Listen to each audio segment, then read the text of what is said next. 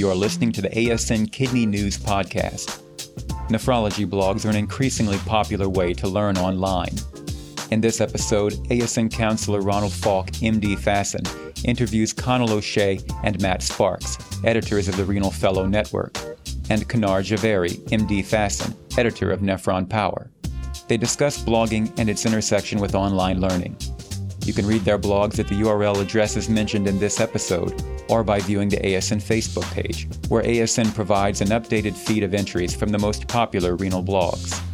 This is Ron Falk for the American Society of Nephrology. Today we have three different individuals who all are involved with online learning of one kind or the other. I'm going to ask that they introduce themselves, starting with Matt Sparks. Hi, I'm Matt Sparks. I'm a fourth year nephrology fellow at Duke University. And Kanar? Hi, I'm Conall O'Seaghdha. I'm a fourth year renal fellow at um, Harvard Medical School, working in Massachusetts General Hospital and Brigham and Women's Hospital. I'm also a researcher in the Framingham Heart Study, and I'm the editor of Renal Fellow Network. The, uh, now, both of you are doing things with the Renal yes. Fellow Network. Is that correct? Yes, that's correct. And can you tell us before we go any further how people can get on the Renal Fellows Network? What's the URL? Yeah, it's renalfellow.blogspot.com. We have another editor of Nephron Power. Uh, Kenar, can you introduce yourself, please? Yes, my name is Kenar Jhaveri. I'm uh, actually assistant professor of medicine at the Hofstra North Shore LIJ School of Medicine, and uh, I have a personal interest in um, innovative teaching tools in nephrology and education, and one of them is using online techniques. My blog's address is www.nephronpower.com. So, how did any one of you get involved with these online approaches? Kenar, when did you start yours? I started actually uh, an attending when I just graduated after a fellowship and actually was very inspired by the Renal Fellow Network, which was already an ongoing resource and a good resource when I was a fellow in training at Cornell. And that kind of inspired me to create my own blog and, uh, you know, do online blogging. Matt, Conall, how did you start? Uh, I started blogging after I met Nate Hellman at the uh, first fellows course for renal fellows at Mount Desert Island.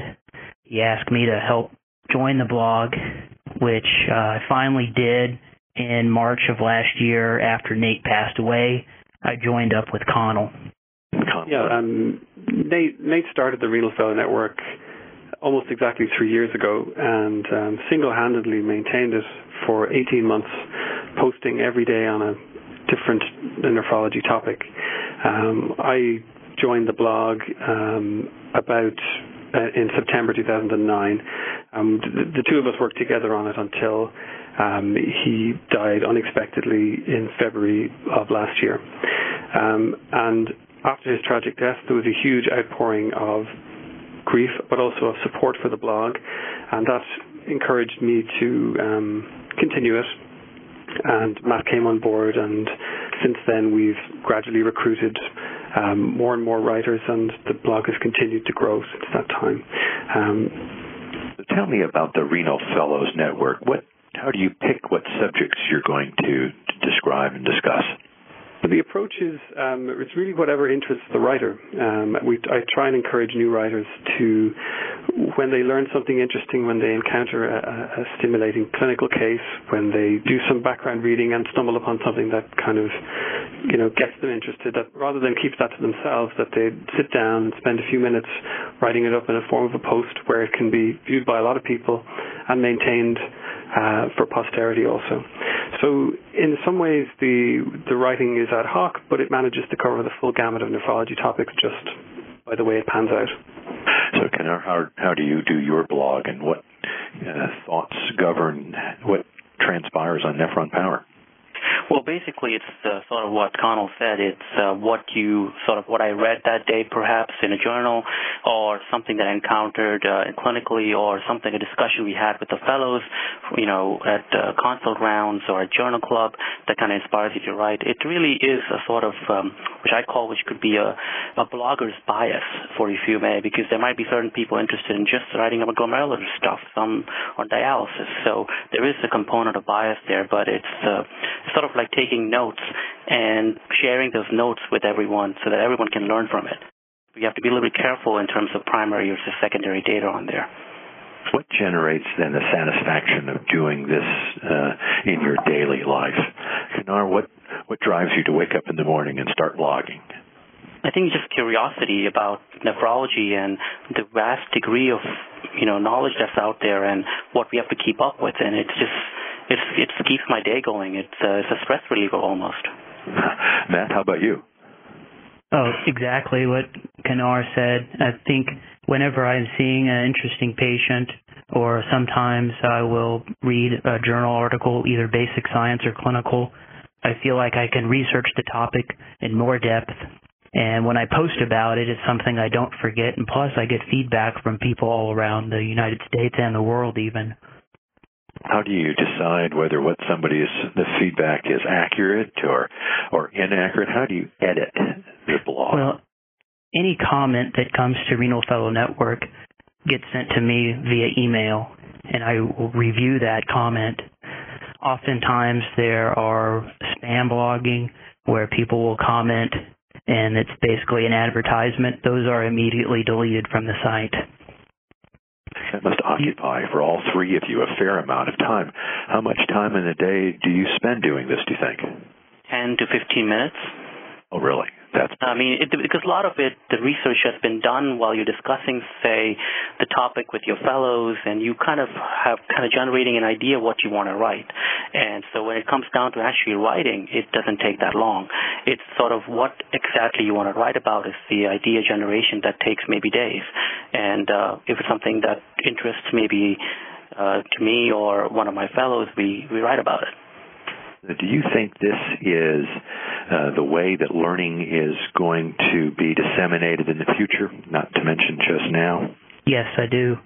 I think many of the journals are going in this direction. For instance, PLOS One is a way that the journal is now publishing only online and having instant comments about the research.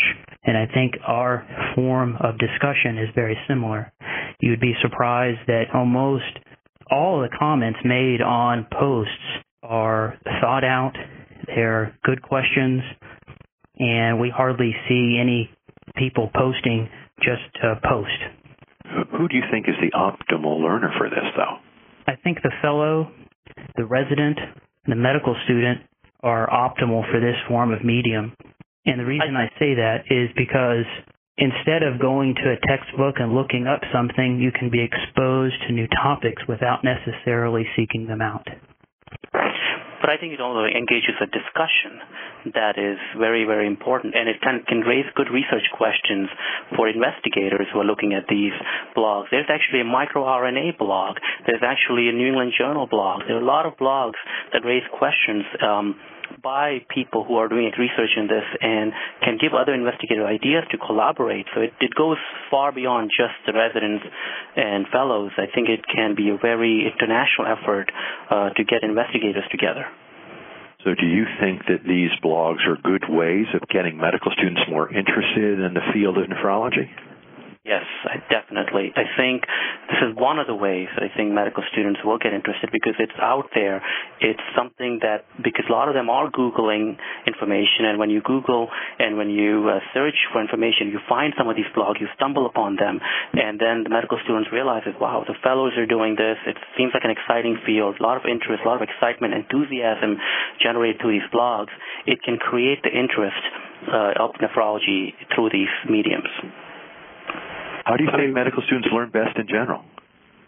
I mean, I think me- medical education is in a real period of transition. Uh, personally, I can't remember the last time I opened a medical textbook. Um, and when I was coming through, I think UpToDate would have been one of the big ways in which you accessed information. In some ways, that may be a little dated now, and I find these days what I most would use for education would be accessing original articles on the go and then accessing blogs which kind of keep me topped up with uh, topics of interest. Um, and I think medic- medical education needs to move with these changes. Um, and the interactive nature of blogs and other Web 2.0 type media is one of their most appealing strengths. And I think it's something that is just part of the day-to-day vocabulary of medical students, and it's the way education I think needs to move. Do you think that Google has a role in this, or other online search uh, engines? Yeah, well, I, I certainly rely very heavily on Google. I think it's it's a very quick. Uh, it's, I find it faster, let's say, than even PubMed to find a particular article or, or to search up a, a specific topic. Yeah, so I find it an invaluable resource.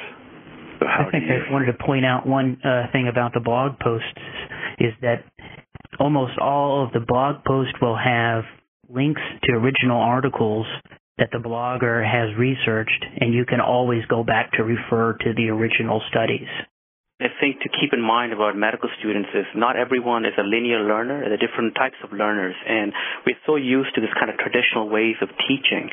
And I think we have to kind of be, you know, educated about the different types of learners medical students are. And in this day and age, there's so many mediums to, you know, to to kind of target the non-linear learners, the ones that might use websites, might use podcasts, might use other tools to kind of educate themselves and still do well on tests and be good doctors.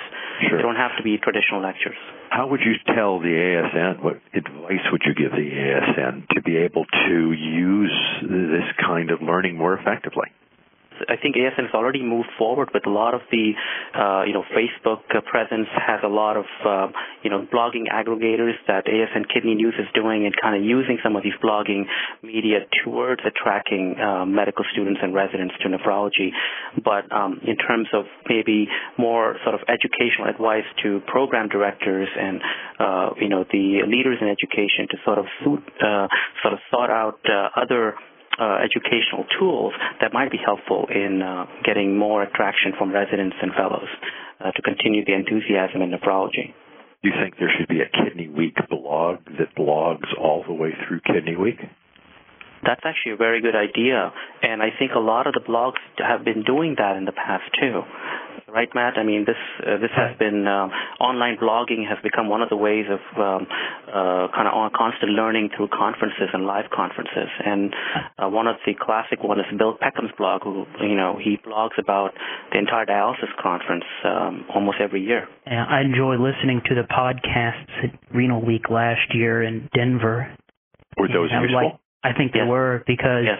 I would go to a few of the conferences. Uh, and then come back to my hotel room and listen to the day's summary from you guys from ASN and gave me an idea of some of the things that I missed.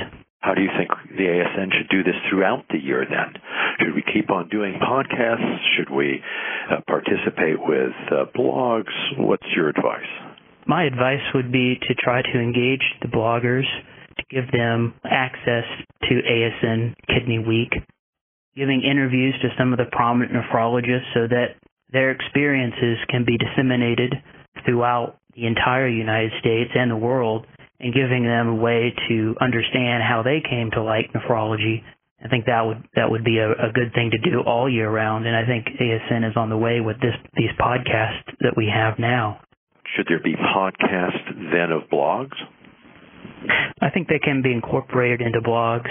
For instance, at the American College of Cardiology, the Duke Cardiology Fellows had a video blog throughout the entire weekend, updated all the relevant clinical happenings there, and that's something that we could easily do at ASN. And I think a fellow is a perfect person to do these because they're at a situation where they're undifferentiated and have interest in many different areas how can we use the media that you are all involved in in making nephrology interesting to other disciplines, to internists, to family practitioners, to cardiologists? Kenar, how would you pull that off? We have to really go to to their conferences. So, for instance, for medical students, we have to get to the medical school and really get the medical students interested to get onto these websites or um, uh, to the podcast and somehow advertise these things to the other disciplines to actually that they know about this and show that look we're doing these great stuff and you know we can disseminate information this way and uh, get interested you know nephrology uh, information out there. I mean that's the we have to get to them uh, because they're not going to come uh, looking for this and that's way is going to be integrating this through other associations like the AMA, perhaps of the ACP, or um, you know any of the general internal medicine associations?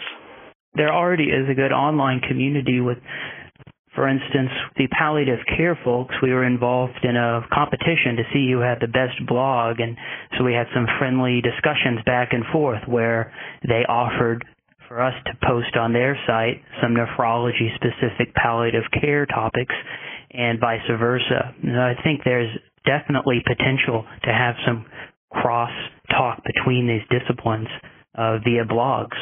They're easily easily accessed and they're fairly easy to understand in small snippets instead of a long 10 page article on a topic. I mean, I think the, the lifeblood of the blog and really what makes it happen is enthusiasm for the subject. Correct. I mean, each blog post is driven um, by something that has been seen that caused that was stimulated interest. It got someone out of their seat and got them to get up and write about something they saw. So, it, at its heart, it's it's driven by enthusiasm for nephrology. All of you are making a difference in what you do day to day and with this uh, learning tool. How would you apply what you're doing to patient education?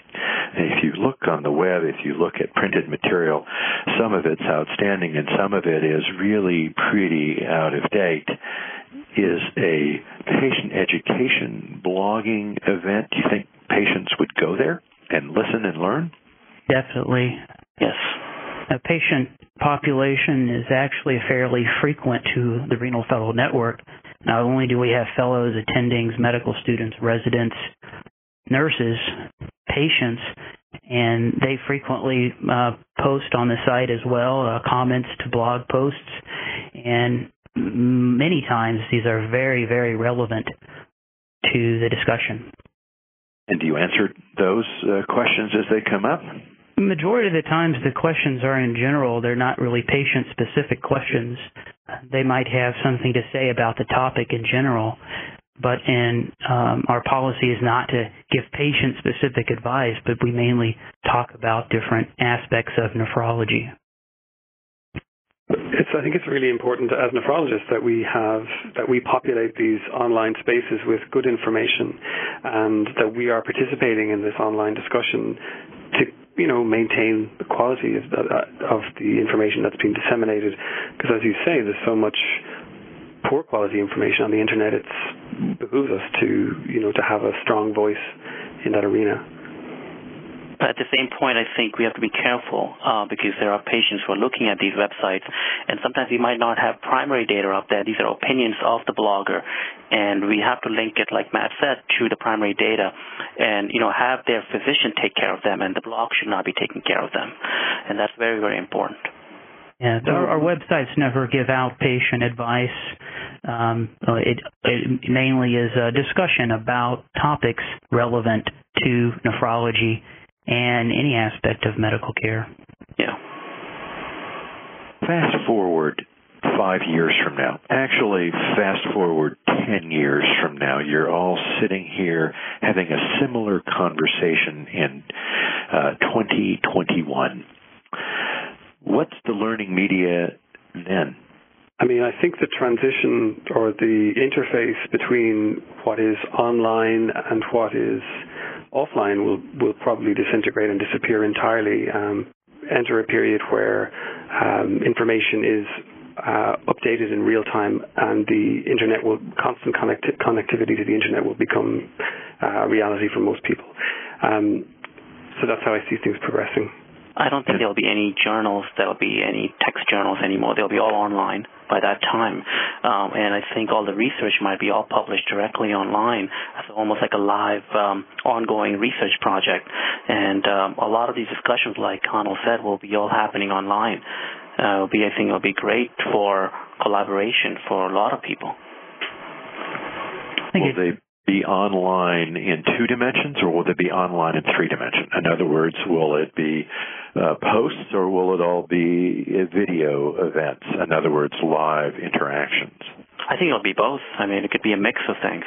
How is one going to be able to filter out in a day to day life all of that information, which many of us are already getting to on our various phones? What's the filter?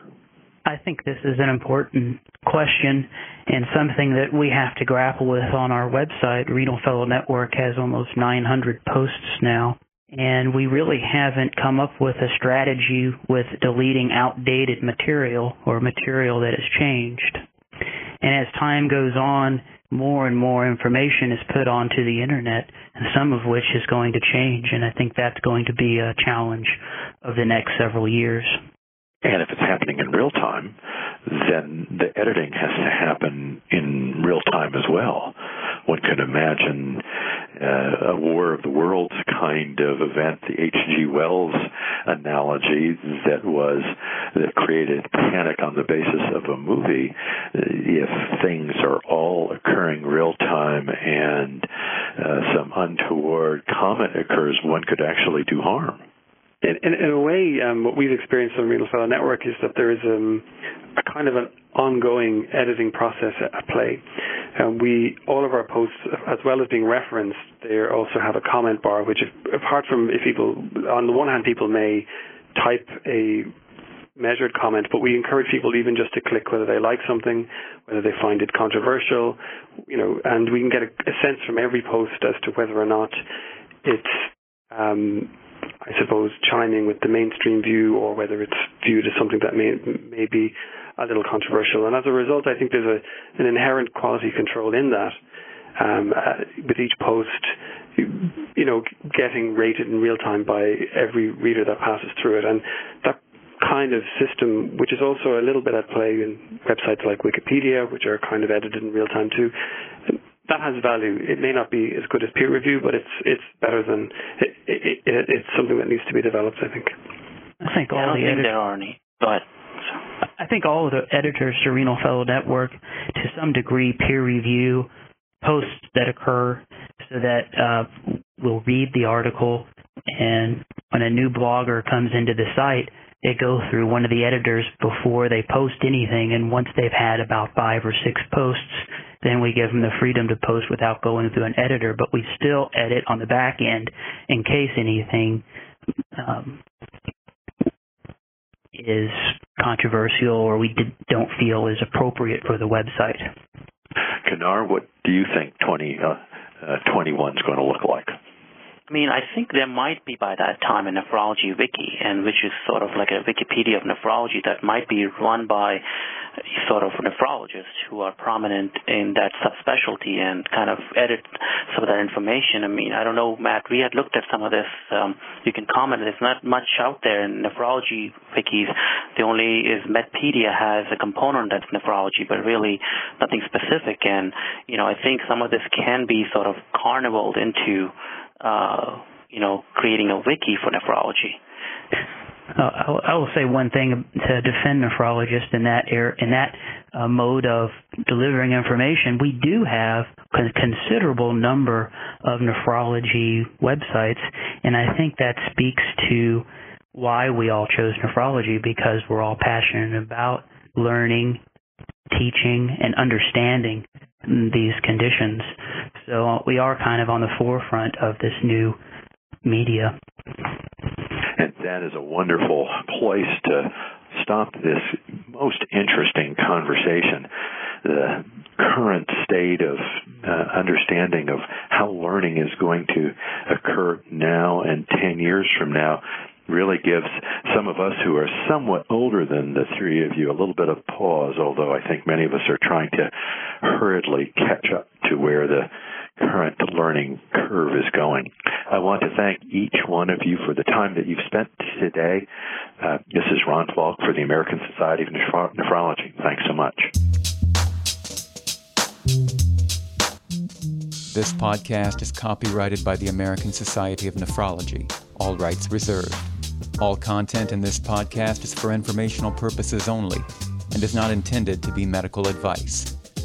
The information in this podcast should not be used during a medical emergency or for the diagnosis or treatment of any medical condition. Please consult your doctor or other qualified healthcare provider if you have any questions about any medical condition or before taking any drug, changing your diet, or commencing or discontinuing any course of treatment.